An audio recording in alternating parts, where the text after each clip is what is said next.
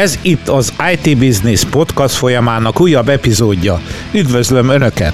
A 25 éves Quatrosoft mini sorozatának harmadik epizódjában arról lesz szó, hogy a vállalati informatikai szervezet, annak vezetője milyen szerepet játszik, vagy inkább kell, hogy játszon a digitalizációs folyamatokban.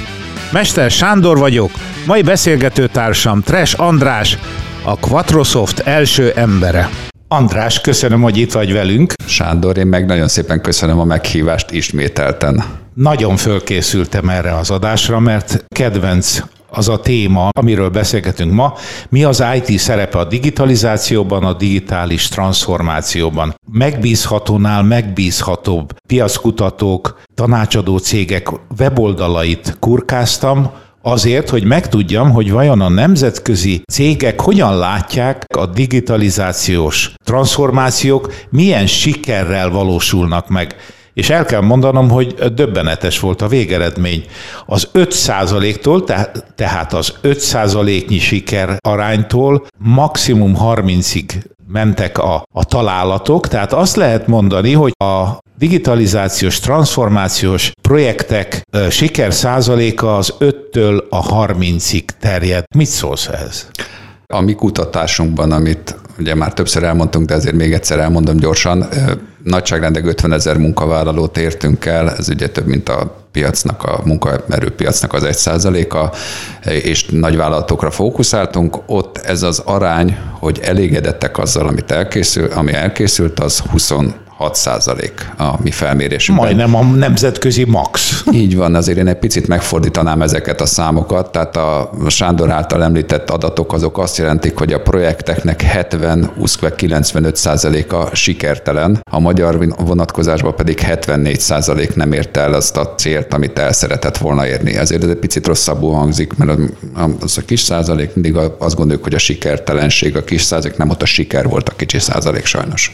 Igen, egyébként egy kicsit óvatosan kell eh, tekintenünk az úgynevezett sikertelen arányra, mert ott később sok helyen ugye megpróbálták rendbehozni a dolgokat, és akkor lejjebb vitték a célszámokat, egy kicsit megváltoztatták a célokat, és azért valamennyire jutottak a dologban, de mit látsz, hogy vajon Magyarországon mi okozhatja azt, hogy szintén a nemzetközi trendeknek megfelelően, hogy úgy mondjam, sikertelenek, nagy számban sikertelenek a digitalizációs, digitális transformációs projektek. Mi 20 éve foglalkozunk nagy szervezeteknek a munka szervezés támogatásával. Ezt régebben így hívták, most ezt úgy hívjuk, hogy munkafolyamat, meg mi egymás, meg digitalizáció, 20 éve. 15 éve foglalkozunk digitális vállalatirányítással, és az előző kutatásunknak az eredménye, mert 16-ban volt, ha jól emlékszem, ott 9% a szervezeteknek mondta, hogy szerinte az, ami most van, az neki jó.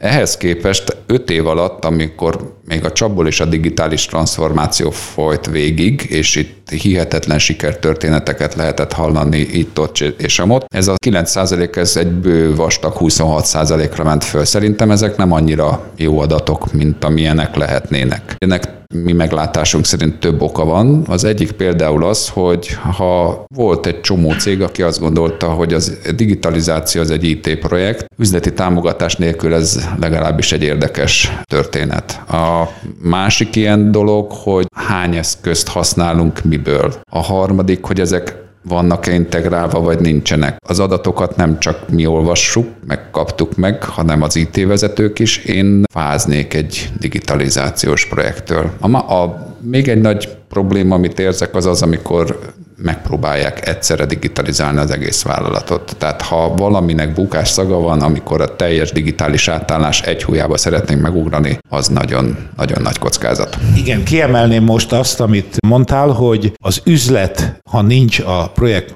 mellett vagy mögött, akkor bizony az IT nem biztos, hogy sikeres lesz. Azt olvastam ki ezekből a számokból, hogy az is bolond, aki nekiáll a digitalizációnak, nagyon-nagyon oda kell figyelni, hogyha 30%-nyi az esély mindössze a sikerre, tehát inkább azt gondolná az ember, hogy ilyenkor vissza kell vonulni, és valami más kéne kitalálni. Én azt mondom persze, hogy nincs más út, csak a digitalizáció. Ez az egyik volt, amit levontam az eddig elhangzottakból, a másik pedig, hogy az IT szerepét nagyon ki kell találni az IT-soknak és az üzletnek is. Ez így igaz. Azon kívül mindenütt egy jó méretes puttanyt összeraktak, mindenféle jóféle eszközt beszereztek, mindent is, főleg a nagyvállalati környezetben, tehát van pár munkafolyamatra való eszközük, van pár digitális tárolásra való eszközük, van, ahol van többféle irattár, és már mondjuk integráltak, több megvásároltak más cégeket. Az a baj, hogyha ezek nem egységesen működnek, akkor van is dolguk, meg nincs is, nem tudom szebben megfogalmazni. Minden adott ahhoz, hogy szigetszerű rendszerek alakuljanak ki. És ha megvan az esélyük, akkor ki is alakulnak, Így ezt van. kell mondanom. És ugye az üzleti támogatásra visszatérve, azt gondolom, hogy sok helyen azt mondják, ahol nincs pénz, ott kötelezőre költöttek, értem ez alatt meg kellett csinálni a VPN-eket, meg kellett csinálni a videokonferencia támogatást, és azt gondolták, hogy ezzel letulták a home office-t, esetleg adtak eszközöket otthonra. Ezek elég jelentős kiadások voltak különben, tehát nem szeretném lebecsülni a történetet. Ott azért nem nagyon léptek tovább az elmúlt két évben, azon kívül nem álltám, ha bent vannak azok az emberek, akikkel beszélgetünk. Azt gondolom, hogy a személyes találkozás az előre viszi a dolgokat. Nem gondolom azt, hogy mindenkinek mindig bent kell lenni, én egy nagy hibrid hívő vagyok. Azt gondolom, hogy ha egy-kétszer találkoznak a kollégák ott, akkor már az együttműködési hatékonyság jelentősen nő az képest, mint amikor otthon vannak. Azért egy eh, digitalizáció kitalálás azért nem egy egyszerű feladat. Ahol szűken voltak, ott megugrották a minimumot, digitalizációra vagy transformációra szerintem lehető kevesebb jutott. Ahol jól mentek a dolgok ebbe az időszakba, ott van egyfajta üzleti mentalitás, és az alátámasztja, hogy ez a csúnya százalék is, amit a Sándor említett, hogy figyeljetek, jól mennek a dolgok, akkor miért változtassunk? Ez a másikok, főleg akkor, amikor nagy a kockázat, és ugye ez nem abba az irányba vitte a dolgokat, hogy ezek a projektek olyan hihetetlen repülőrajtal neki szaladjanak. Egy kicsit menjünk bele a siló problémába, mert egy nagyon érdekes jelenségről beszélgettünk itt az adás előtt, mégpedig arról, hogy ha már ugyan a silók kezdenek is szervezetileg meg a fejekben megszűnni, ugyanakkor technológiai szempontból újra teremtődhetnek ezek a silók. Van egy ilyen veszély. Ez így van. Nem gondolom, hogy újra teremtődhetnek, mert ezek technológiailag újra teremtődtek, tehát én inkább a múlt időt használnám. Találkoztunk olyan szervezetekkel itt az elmúlt hosszú időszakban, ahol százas nagyságrendén feladatmenedzsment jellegű kis történetek vannak.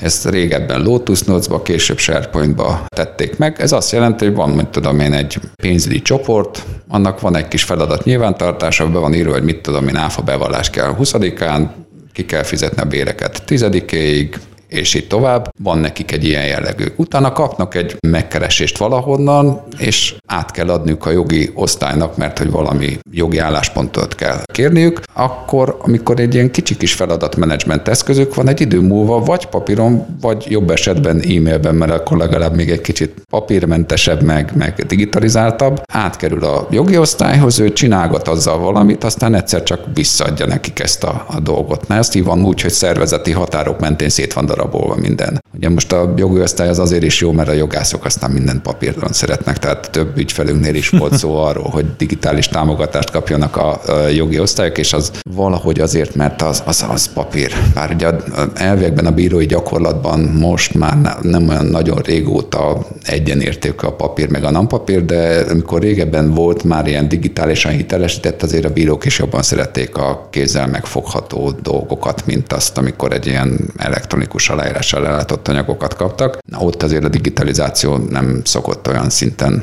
ugrani, mint egyéb helyen. Mindenhol, ahol megjelenik a papír az a belső ügyintézésben, ott eltűnik az informatika szeme elől a folyamat. Ugye ezt tapasztaltátok, van is erre azt hiszem statisztikátok. Ez így van, ami nagyon érdekes volt, hogy megkérdeztük a kutatásban az IT vezetőket arról, hogy a fizikai iratokkal milyen rendszerek foglalkoznak. Az IT vezetőknek a fele tudott erre választ adni. Ez azt jelenti, hogy a fizikai papíroknak a kezelése, követése valószínűleg nem nagyon magas szinten van IT-vel megtámogatva.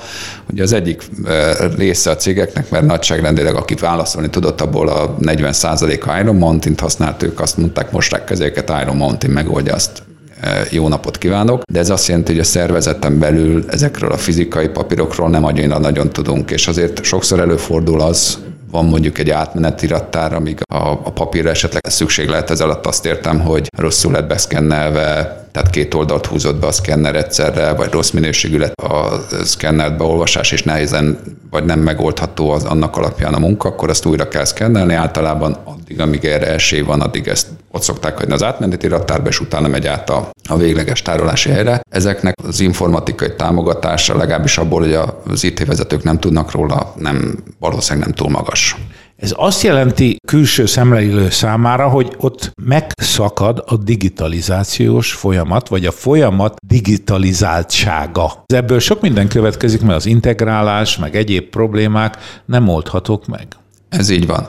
Tehát akárhogy is nézzük, vannak olyan dolgok, bármi, és mindent szeretnénk digitalizálni, hogy szükség van a papírokra, és hogyha nem tudjuk, hogy hol vannak a papírok, akkor azt viszonylag jelentős mennyiségű ráfordítással tudjuk előkeríteni. Azért most azon kívül tárolás, azon kívül logisztika, tehát papírlogisztika, amikor szállítjuk a papírokat balról jobbra és jobbról balra.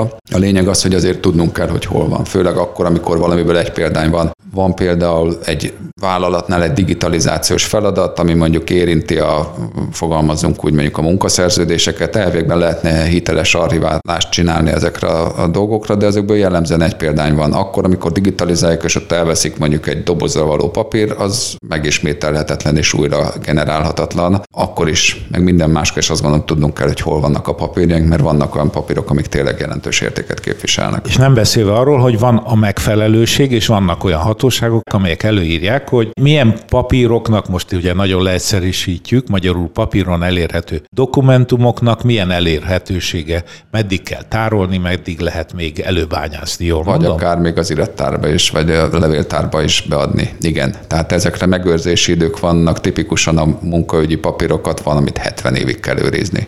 Ugye, mert a nyugdíjak, meg egyebek Pontosan szempontjából visszakereshető kell legyen. Ez így igaz. Hogyan látod, hogy ez a fajta papírkezelés, most ugye most leegyszerűsítettük a dolgot, tehát ez a, az olyan rész, ami nem digitalizált, ez meddig maradhat fönn? Vagy ez egy folyamat, amelynek eredményeként egyszer csak elérjük azt az évtizedek óta emlegetett papírmentes irodát? Haladunk ebbe az irányba. Ami egy érdekes dolog, hogy több vállalatnál is megvizsgálták a digitalizációnak a költségeit, és mostanság tartunk ott, hogy fordulás van, magyarán megéri. A digitális archiválásnak a költségei olyan magasak voltak, hogy azt mondták, hogy egyszerűen nem éri meg olcsóbb a papírt tárolni. Most van egy, egy inflexiós pont, amikor ez átmozdul, át, átbillent. Ugye most nem arról beszélünk, hogy munkadolgok, a munkavonatkozást könnyebbé teszi. Sokan ugye már eddig is digitalizálták a dolgaikat, de nem digitális archívumot hoztak létre, tehát hiteles archívumot, amikor ki lehet dobni a papírt, hanem volt egy fizikai irat, meg volt annak egy elektronikus iratképe,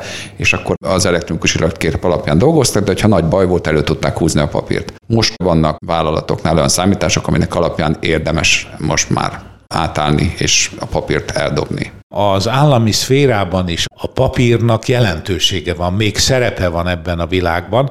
Más nem mondjak, például ilyen nyilatkozatoknak a, a biztos hallottál ilyet, hogy igen, én vagyok én, és én tutira azt mondom, amit mondok, és akkor ezt tanukkal kell aláíratni, és hát ezt a mai világban még mindig csak papírról lehet megtenni azért ott is vannak változások, és ennek én kifejezetten örülök, tehát e- elég sok papírt be lehet már adni teljesen elektronikusan, tehát belépek az ügyfélkapon, és ott föl tudok adni, hogy az ügyfélkapuba, ha jól emlékszem, magánszemélyként lépek be, de ott be tudok cégnévben is adni papírokat. Ahol Itt magánszemélyekről van szó egyébként? Így van, de ott ugye alapvetően magánszemélyként tudok beadni e, papírokat. Tehát például az SZIA visszatérítés e, kérése, az teljesen elektronikusan az ügyfélkapon keresztül volt azt hiszem megoldható, nem én csináltam meg, mert előtte volt egy előkészítés, és utána magát az elkészült dokumentumot az föl lehet tölteni magán az ügyfélkapunk keresztül, azt hiszem. Azt is kutattátok ebben a kutatásban, hogy mennyire bonyolult, mennyire integrált rendszerek jönnek létre a digitalizációval. Ha jól emlékszem, volt olyan cég, ahol többféle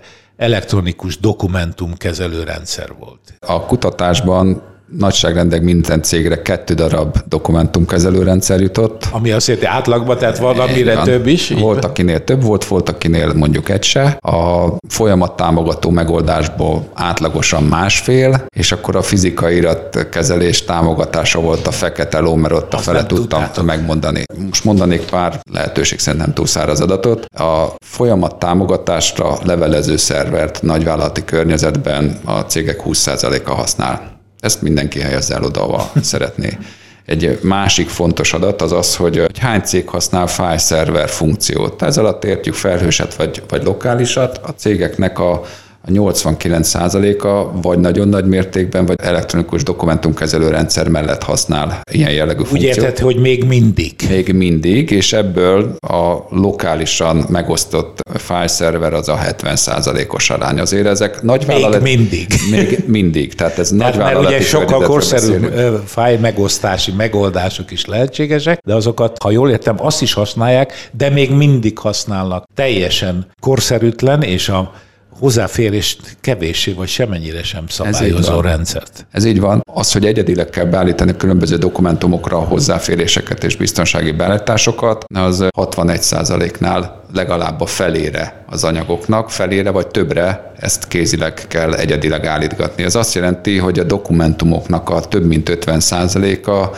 az én meglátásom szerint nem elektronikus dokumentumkezelő rendszerben van, hanem inkább mondjuk egy fájszerveren. Nem tudom szebben megfogalmazni. Ami nekem még érdekes, az az, hogy az, az látszik, hogy az elektronikus dokumentumok tárolására még mindig elég népszerű a, a SharePoint. Régebben a SharePointra azt mondták, hogy egy mindent megoldó rendszer, most én azt gondolom, hogy a helyére került, tehát elektronikus dokumentumokat tárolnak, benne 16-ban még a munkafolyamatokat is ott képzelték el, ez egy jelentős változás onnan, hogy nagyságrendileg teljesen eltűnt. Még egyetlen egy dolgot szeretnék hozzátenni. Az integráció szent háromság alatt azt értem elektronikus dokumentumkezelő, folyamattámogatás és fizikai iratkezelő rendszer. Én szerintem, hogyha szeretném jól irányítani a vállalatomat digitálisan, erre a háromra van szükség, tökéletesen integráltan. Ehhez képest a cégeknek a 86%-a azt mondta, hogy laza vagy nincsen integráció a három dolog között. Tehát vagy az van, hogy én látom a dokumentumaimat, de nem tudom, hogy mit kell vele csinálni, vagy az van, hogy tudom, hogy mit kell csinálni, de nincsen ott az, hogy mivel kell csinálni. És ugye ez, ez eredményezi azt, hogy a nemzetközi kutatások alapján egy átlagos ember egy munkanap 50-80 percig információt keres. Ahhoz, hogy el tudja végezni a munkáját. Így van, mert azt tudja, hogy esetleg mit kéne csinálni, de hogy mi az az adat, ami, vagy, vagy információ, ami szükséges hozzá, azt kutatja nagy átélésre a munkaidejének mondjuk a 10-15 százalékában. Tehát, hogyha csak azt megoldjuk, hogy az ember, amikor tudja, hogy mit kell csinálni, ott legyen az, amivel ezt a dolgot meg kell csinálni. Ahhoz legyen hozzáférése automatikusan, ugye, mert még az is Ahhoz időben férjen hozzá, amire szükség van, és, és pont azokat a dolgokat lássa, ami szükséges ahhoz, hogy az adott feladatot el, el tudja végezni. Ha csak ezt odaadjuk neki, azzal 10-15%-kal javítottuk a hatékonyságot, mindenkinek javaslom a kalkulációt, mekkora adminisztratív csapata van, és ez mit eredményez mondjuk bérköltségből levezetve.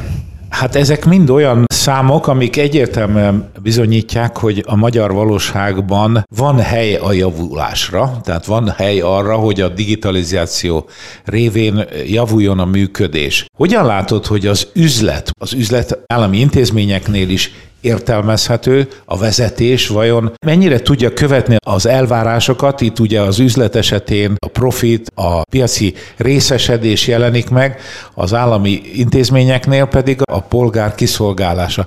Mennyire jelenik meg az az igény, hogy minél jobban kéne őket kiszolgálni, és ehhez a digitalizáció az út. Az a gyanúm, hogy ez már valahogy rögzült, nem?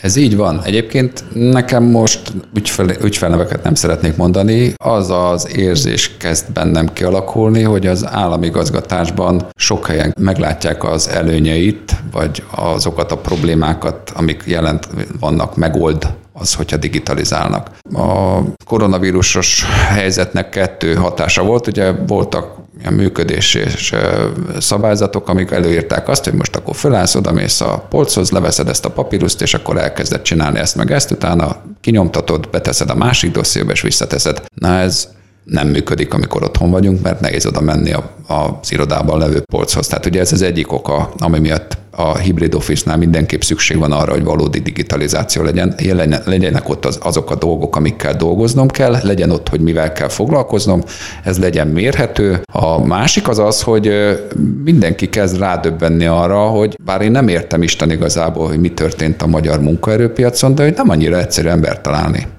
Tehát elmennek az emberek, mert azt mondják, hogy azt mondja neki a vállalat, hogy be kell mennie már pedig az irodába. Ő meg azt mondja, hogy ő vagy azért, mert már rájött arra, hogy jó otthon lenni, vagy egyet egyszerűen egészségügyi szempontból ezt nem tartja a legjobb ötletnek, és akkor azt mondjuk, köszönni a lehetőséget, nem, nem szeretne itt dolgozni tovább, és akkor, amikor szeretné valaki, az adott cég pótolni ezeket az embereket, akkor ütközik egy komoly falba. Volt egy nagy pénzügyi cég, ahol beszélgettünk pár évvel ezelőtt a digitalizációról, és mondták, hogy ők Isten igazából kiszámolták, nekik ez egyszerűen nem éri meg, 200 ezer forintért alacsony fizetésért humán integrációval, meg kézi munkával megoldják.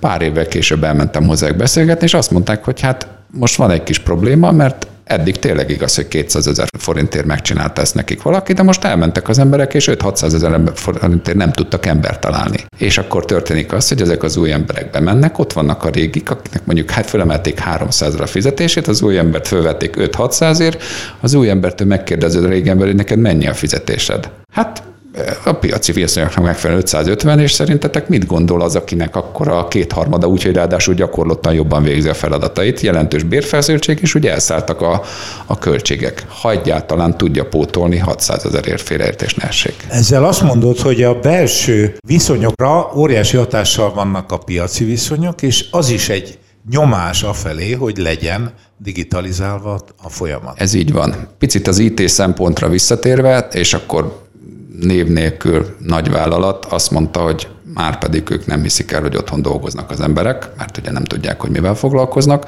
és a lehető leghamarabb mindenkinek vissza kell menni az irodába, mert az a biztos. Egy másik nagyvállalat csinálta azt, hogy ugye itt beszéltünk három vagy négy területről, elektronikus dokumentumkezelés, munkafolyamatkezelés, irattár, és akkor ezt az egységes dolgot, ami akkor működik jól, hogyha az egybe van, ezt ők három vagy négy tenderre szétvágták. Egyébként szerintem akkor már volt vagy két-három rendszerük mindegyik témában, és akkor még beszerezték az M plusz egyediket. Ugye erre azért volt szükség, mert a régek nem hozták meg az eredményt. Valószínűleg azért nem hozták meg az eredményt, mert hogy nem integráltan működtek. És akkor egy újabb beszerzési kört indítottak el. Nem gondolom azt, hogy lényegesen közelebb eh, kerülnek.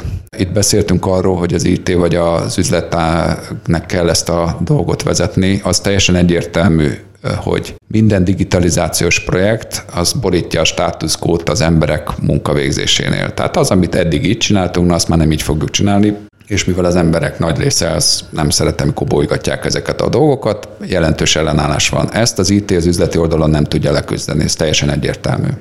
Annak az üzletnek kell leküzdeni. Az üzletnek és annak is a vezetőnek. Amit mi nehezen találunk meg sok helyen, van, ahol adja magát, de nem mindenütt, az az, hogy ki az az ember egy nagy vállalatban, akit érdekel az, hogy a szervezet úgy szervezetként nem csak az én kicsi osztályom, csoportom, főosztályom, igazgatóságom hogy működik, hanem ugye a szervezet a silókkal vagy a silóhatárok lebontásával hogy tud jobban üzemelni. Jellemzően magyar környezetben nem mindenütt találtuk meg azt az embert, aki ebben a dologban motivált volt. Régebben, ha jól emlékszem, az Örikú mondta azt, hogy akkor pecselj, ha valami problémád van. Ugye ennek a megfelelője akkor változtással a működésen, amikor probléma van. Ezért mondják azt, hogy hát tök jó megy az üzlet, akkor most miért nyúlunk hozzá, miért digitalizálunk, csak elromolhat, hiszen a nemzetközi adatok is ezt mutatják. Ugye az a baj, hogy amikor lépni kell, akkor viszont ez nem megy. Tehát kilenc anya egy hónap alatt nem fog megszülni egy gyereket. Tehát az átfutási ideje, főleg ha még fölmérés is tartozik hozzá, azért ez egy nagyvállalati környezetben nem a két hónap, hanem inkább a leggyorsabban fél év, és akkor már volt előkészítés, rosszabb esetben egy-két év is lehet. Tehát amikor baj van, akkor nem lehet azonnal előhúzni a tapaszt, ami megoldja ezt a kérdést. Amikor erre az adásra felkészültem, azt is megnéztem, hogy vajon a nemzetközi piackutató cégek, a tanácsadók mit mondanak arra, hogy hogyan lehet javítani a digitális transformációs projekteknek a sikermutatóját, és az egyik azt mondta, hogy négy nagyobb hibát követnek el általában azok, akik a digitális transformációba belevágnak. Ezek között volt az egyik, amit most mondtál, hogy egyszerre mindent akarok megcsinálni. Ez a too fast. Ha túl gyorsan akarsz haladni, ez szinte a legnagyobb hiba általában a digitális átállásnál. Ha jól értem, akkor ennek az ellentéte az, hogy óvatos lépésekkel haladj előre, ugyanakkor ugyanez a tanulmány azt írta, hogy a túl lassú is veszélyes. Tehát valahol van egy középút. Hol van az? Saját tapasztalatom alapján ez nagyon szoros együttműködés. Van ennek egy szervezeti vetülete, az az üzleti vezetőnek a feladata, és van ennek egy jelentős IT vetület, az az IT vezetőnek a feladata. Amikor egy terméket bevezetnek a piacra, akkor mindig vannak az ilyen lobogóhajak, akik előmennek, aztán van a nagy tömeg, aki tudjátok, van ez a termék elfogadási görbe. Na, ez hasonló szerintem maga az is, hogy egy vállalatban hogyan érdemes, vagy hogy lehet ezt eh, megcsinálni. Van egy mondjuk egy nem túl nagy csoport, a szervezetnek egy kisebb része, aki rendkívül innovatív, nyitott mindenre, én ott kezdeném a bevezetést több okból kifőleg is. Az egyik az az, hogy valószínűleg nem annyira fáj nekik az, hogyha a státuszkót pisztergáljuk, tehát elkezdünk egy kicsi változást bevinni, látják azt, hogy miért érdemes, és akkor csinálják. Egy idő múlva a szervezetben látni fogják, hogy ezek, amit csináltak, ennek van eredménye, és ez egy jó dolog, tehát elkezdik megismerni az eszközkészletet. A következő szempont az az, hogy én azt gondolom, hogy digitális transformációs projektet érdemes úgy csinálni, hogy figyelembe vesszük, hogy milyen eszközkészletet használunk. Vannak alapelvek, és vannak az eszköz adta lehetőségek, meg az eszköz adta egyedi dolgok. Azt vegyük figyelembe. Ha van már egy csapat, akkor az szervezet is elkezdi, főleg az IT elkezdi megismerni a lehetőségeket, és akkor ki lehet használni ezeket a, a plusz kis előnyöket, bármit, amivel gyorsabban és jobban lehet megcsinálni a dolgokat. Nem tudom, hogy honnan hallottam, de teljesen egyet tudok vele érteni. Az állítás az az, hogyha egy üzlet elmondja, hogy mit szeretne, és eltelik három hónap, akkor már tudja, hogy elkezd változni az, hogy mit szeretne. Tehát az, hogy a projektnek mik a feladatai, mik a céljai, az változik. Kisebb szervezetnél ezt három hónap alatt meg lehet csinálni hát mi csináltuk meg, és akkor, hogyha ilyen két-három hónapos lépésekbe haladsz, akkor mindig azt kapja meg, amit ő akkor vágyott. Ez egy, nagyon fontos dolog. Utána persze fog változni az elvárásra, ezt hívjuk az a business as usual fejlesztéseknek, amikor az üzletnek az módosítási újabb igényei, változó igényeit azt ugye csinálni kell, ugye ez az egyik ága, és utána mellette szépen haladunk tovább a szervezetben egyre tovább és tovább. A hibákra Visszatérve ebben a bizonyos tanulmányban, amiről most beszélgetünk, az állt, hogy az egyik legnagyobb hiba az ilyen digitális transformációs projekteknél az, hogy nem tényekre, hanem feltételezésekre alapítják az egész projektet. El tudom képzelni, hogy az emberek a vágyaikat írják bele az ilyen tervekben, nem pedig a tényekből indulnak ki. Ugye ez egy nagyon fontos lépés, hogy mérjük föl, hogy mink van, mit tudunk, mire vagyunk képesek. Az előbb, amit mondtál, pontosan az itt hogy tudjuk, hogy milyen eszközeink vannak, tehát a valóságból induljunk ki, ne az álmainkból. Most IT oldalra visszavezve egy nagyon picikét, ha nekem az elektronikus tartalomkezelésre van 3-4-5 megoldásom, és azok a polcon vannak, akkor valószínűleg szaktudásom nincs az adott dologhoz. Van olyan eszköz, amihez viszonylag nehezen érhető el Magyarországon szaktudás, és amikor elindult a projekt és problémába futunk bele, akkor az nem könnyű megoldani legalábbis. Én már láttam olyat, ahol nemzetközileg kellett valami szakértőt keríteni, annak se az átfutás ideje, se a költség oldala nem volt túl alacsony. Én azt gondolom, hogy célszerű olyan eszközökkel dolgozni, amihez értenek Magyarországon, és egyszerűbb akkor a szaktudást elérni, amikor szükség van rá. Ez egy általános fejlesztési paradigma, és nagyvállalati környezetben szokott előjönni, hogy marha jól működik minden, 5-10-20 felhasználóra csinálunk egy teljesítménytesztet, akár 30 kolléga is dolgozik rajta, majd folyamatosan lassul. Nem akarok rendszert mondani, de hosszú ideig volt egy platform, aminek az utcájában sokan-sokan mentek befele, hát most jönnek kifele, nem tudom szebben megfogalmazni. Valószínűleg túlzottan sok volt az elvárás, ugye ez, amit az előbb is megfogalmaztál, és a maga a tanácsadó cég is megfogalmazott, az elvárások túl magasak voltak ahhoz képest, hogy... Mire volt képes? Így van. És a másik fel az, hogy egy összetett működésnél még a nagyon képzett felhasználó is tud olyat csinálni, amivel le tudja... Tehát mondjuk egy folyamatban tudok olyan folyamatot definiálni, amiből nem lehet kijönni.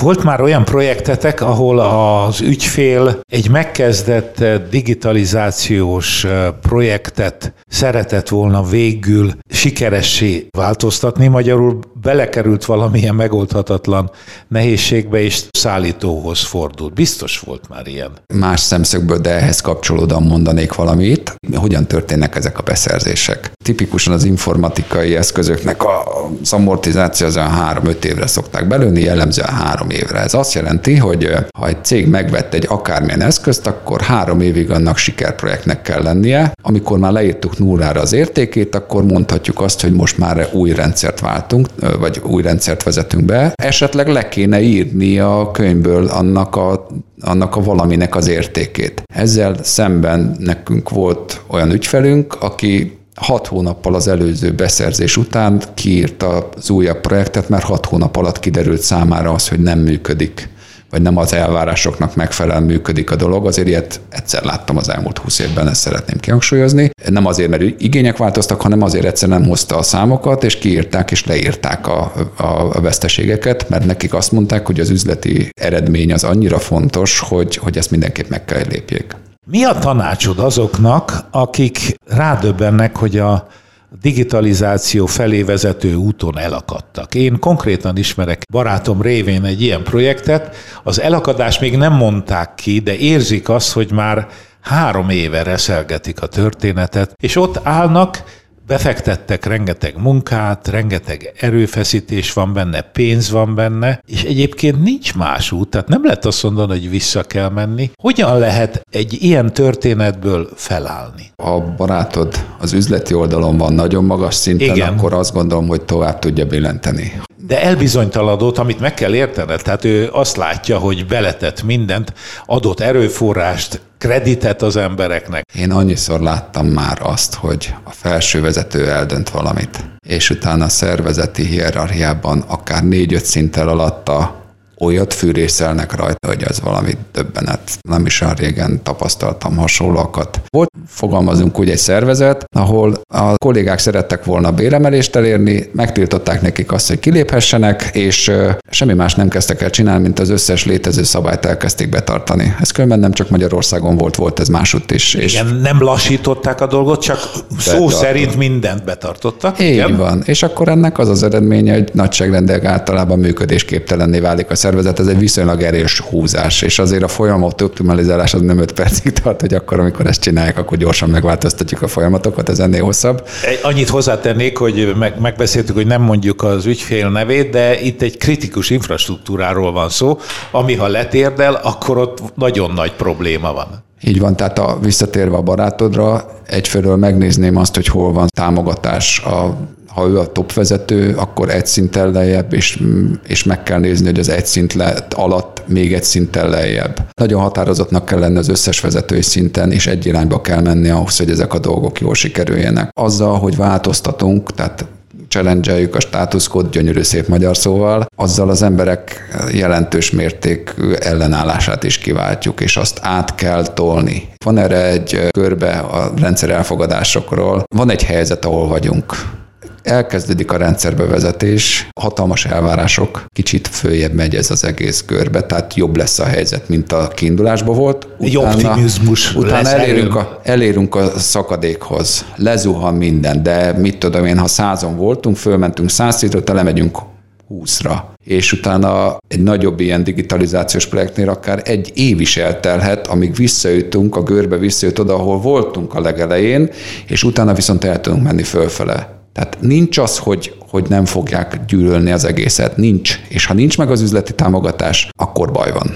Tehát én azt gondolom, hogy a digitalizációs projekteknek, vagy a digitális transformációnak az üzleti vezetői támogatás az alfája és az omegája. Ahol ez van, ott lesz, ahol ez nincs, ott gáz van. Én azt látom, hogy az IT vezetőknek a szerepe, amióta itt ez a pandémia van, jelentős mértékben felértékelődött, mert az üzlet a hagyományos módon már nem tudott működni, ez technológiai megoldásokra van Még szükség. azonnali megoldás kell. Azonnali megoldás sajnos nincs, de a lehető leghamarabbi Ugye ez az egyik. A másik az az, hogy mi az, amit látunk. De most gyorsan egy kontaktcenteres példát hozok. A nem hatékony működésnek az egyik oka az, hogy a kontaktcenterben kettő darab 27 szoros monitor előtt ül a kontaktcenteres ember, és négy-öt alkalmazásra e, nyitva van paralel, és ezek között, mint a virtuóz úgy csinálja a dolgait. Ez a nem hatékony része. Ez minek az eredményeként keletkezett? Annak, hogy silórendszerek vannak, a kontaktcenterben érinthetnek pénzügyi, jogi, szerződéses, kár, stb. bármiféle kérdést, ezek van, ahol külön vannak, van, ahol pedig egy ablakban vannak. Mi ennek az oka? Ez ugye, hogyha egy ügyfél betelefonál, és az ő rá vonatkozó adatokat különböző rendszerekből kell kihalásznia az ügyfélszolgálatosnak, vagy egyszer csak megnyomja, hogy ki az ügyfél, és ott van előtte minden. A kettő között óriási a különbség. Saját banki tapasztalat, tehát nem projekt oldalról tapasztalat, biztos ti is voltatok bankfiókba, bementek a bankfiókba. Szeretnétek valamit elintézni. Látod, hogy a nő csinál valamit a kijelzőm, az mindig felé van fordítva. És sosem látom, egyszer hogy csak, csinál. Egyszer csak elővesz egy ilyen pici kis papírdarabocskát. Pontosan így. Pici papírdarabkára fölír valami 6-8 egy ilyen kódszerű valamit, majd azt látod, hogy akkor látszik, hogy megnyomja az altabot, tehát rendszert vált, és akkor azt, amit ő kiírt oda arra kis papírusztekert, azt beírja a másik rendszerbe. Itt van az, ahol lehetne hatékonyságot nyerni. És ennek... Magyarul itt az volt, hogy az ügyfelet kezdte kiszolgálni, és az egyik rendszerből átlépett a másik. És rendszer. közben másolgatta papír alapon és az még adatokat. neki is kellett valamilyen kódot beírnia, hogy a másik rendszerbe bejusson. Ugye ez volt a lényeg? Ez így van, és ugye mi ennek az IT oka? Az IT oka az, hogy a különböző rendszerek azok jellemzően magukban működnek jól, jellemzően a munkafolyamat támogató eszközök azok ezzel az elektronikus tartalomkezelővel jó, rosszul, de inkább fogalmazunk úgy, legyünk kultúrátak, lazán vannak integrálva. És akkor még a szervezetnek van vagy három-négy fajta ilyen folyamattámogató eszköze, az IT irányába az a javaslatom, hogy nem lazán, hanem erősen integrált rendszereket kell létrehozni. Folyamati vonatkozásból biztos, hogy mód, ha mód van rá, egy eszközt használnék, és az olyan legyen, ami egy vagy több elektronikus tartalomkezelőhöz tud kapcsolódni. Az a nagy gáz, amikor amiatt lesz több rendszer, mert nincsen olyan frontendem, ami egységesen hozzá tud férni a SharePoint-ban, a EMC dokumentumban, az XOS-ban, vagy bárhol tárolt adatokhoz, hanem ezekhez mindegyik, mindig, mindig külön frontend van.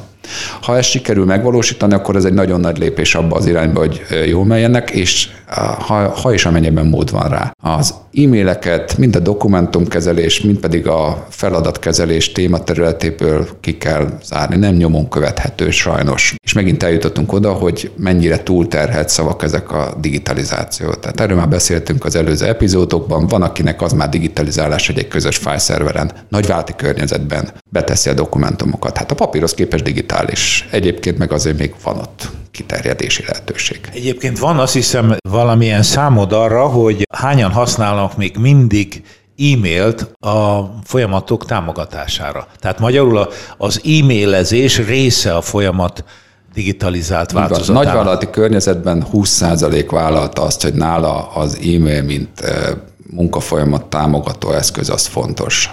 Lehet, hogy nem ennyire rossz a helyzet, de még mindig ott van az e-mail. Lehet, hogy nem ennyire rossz, szerintem rosszabb.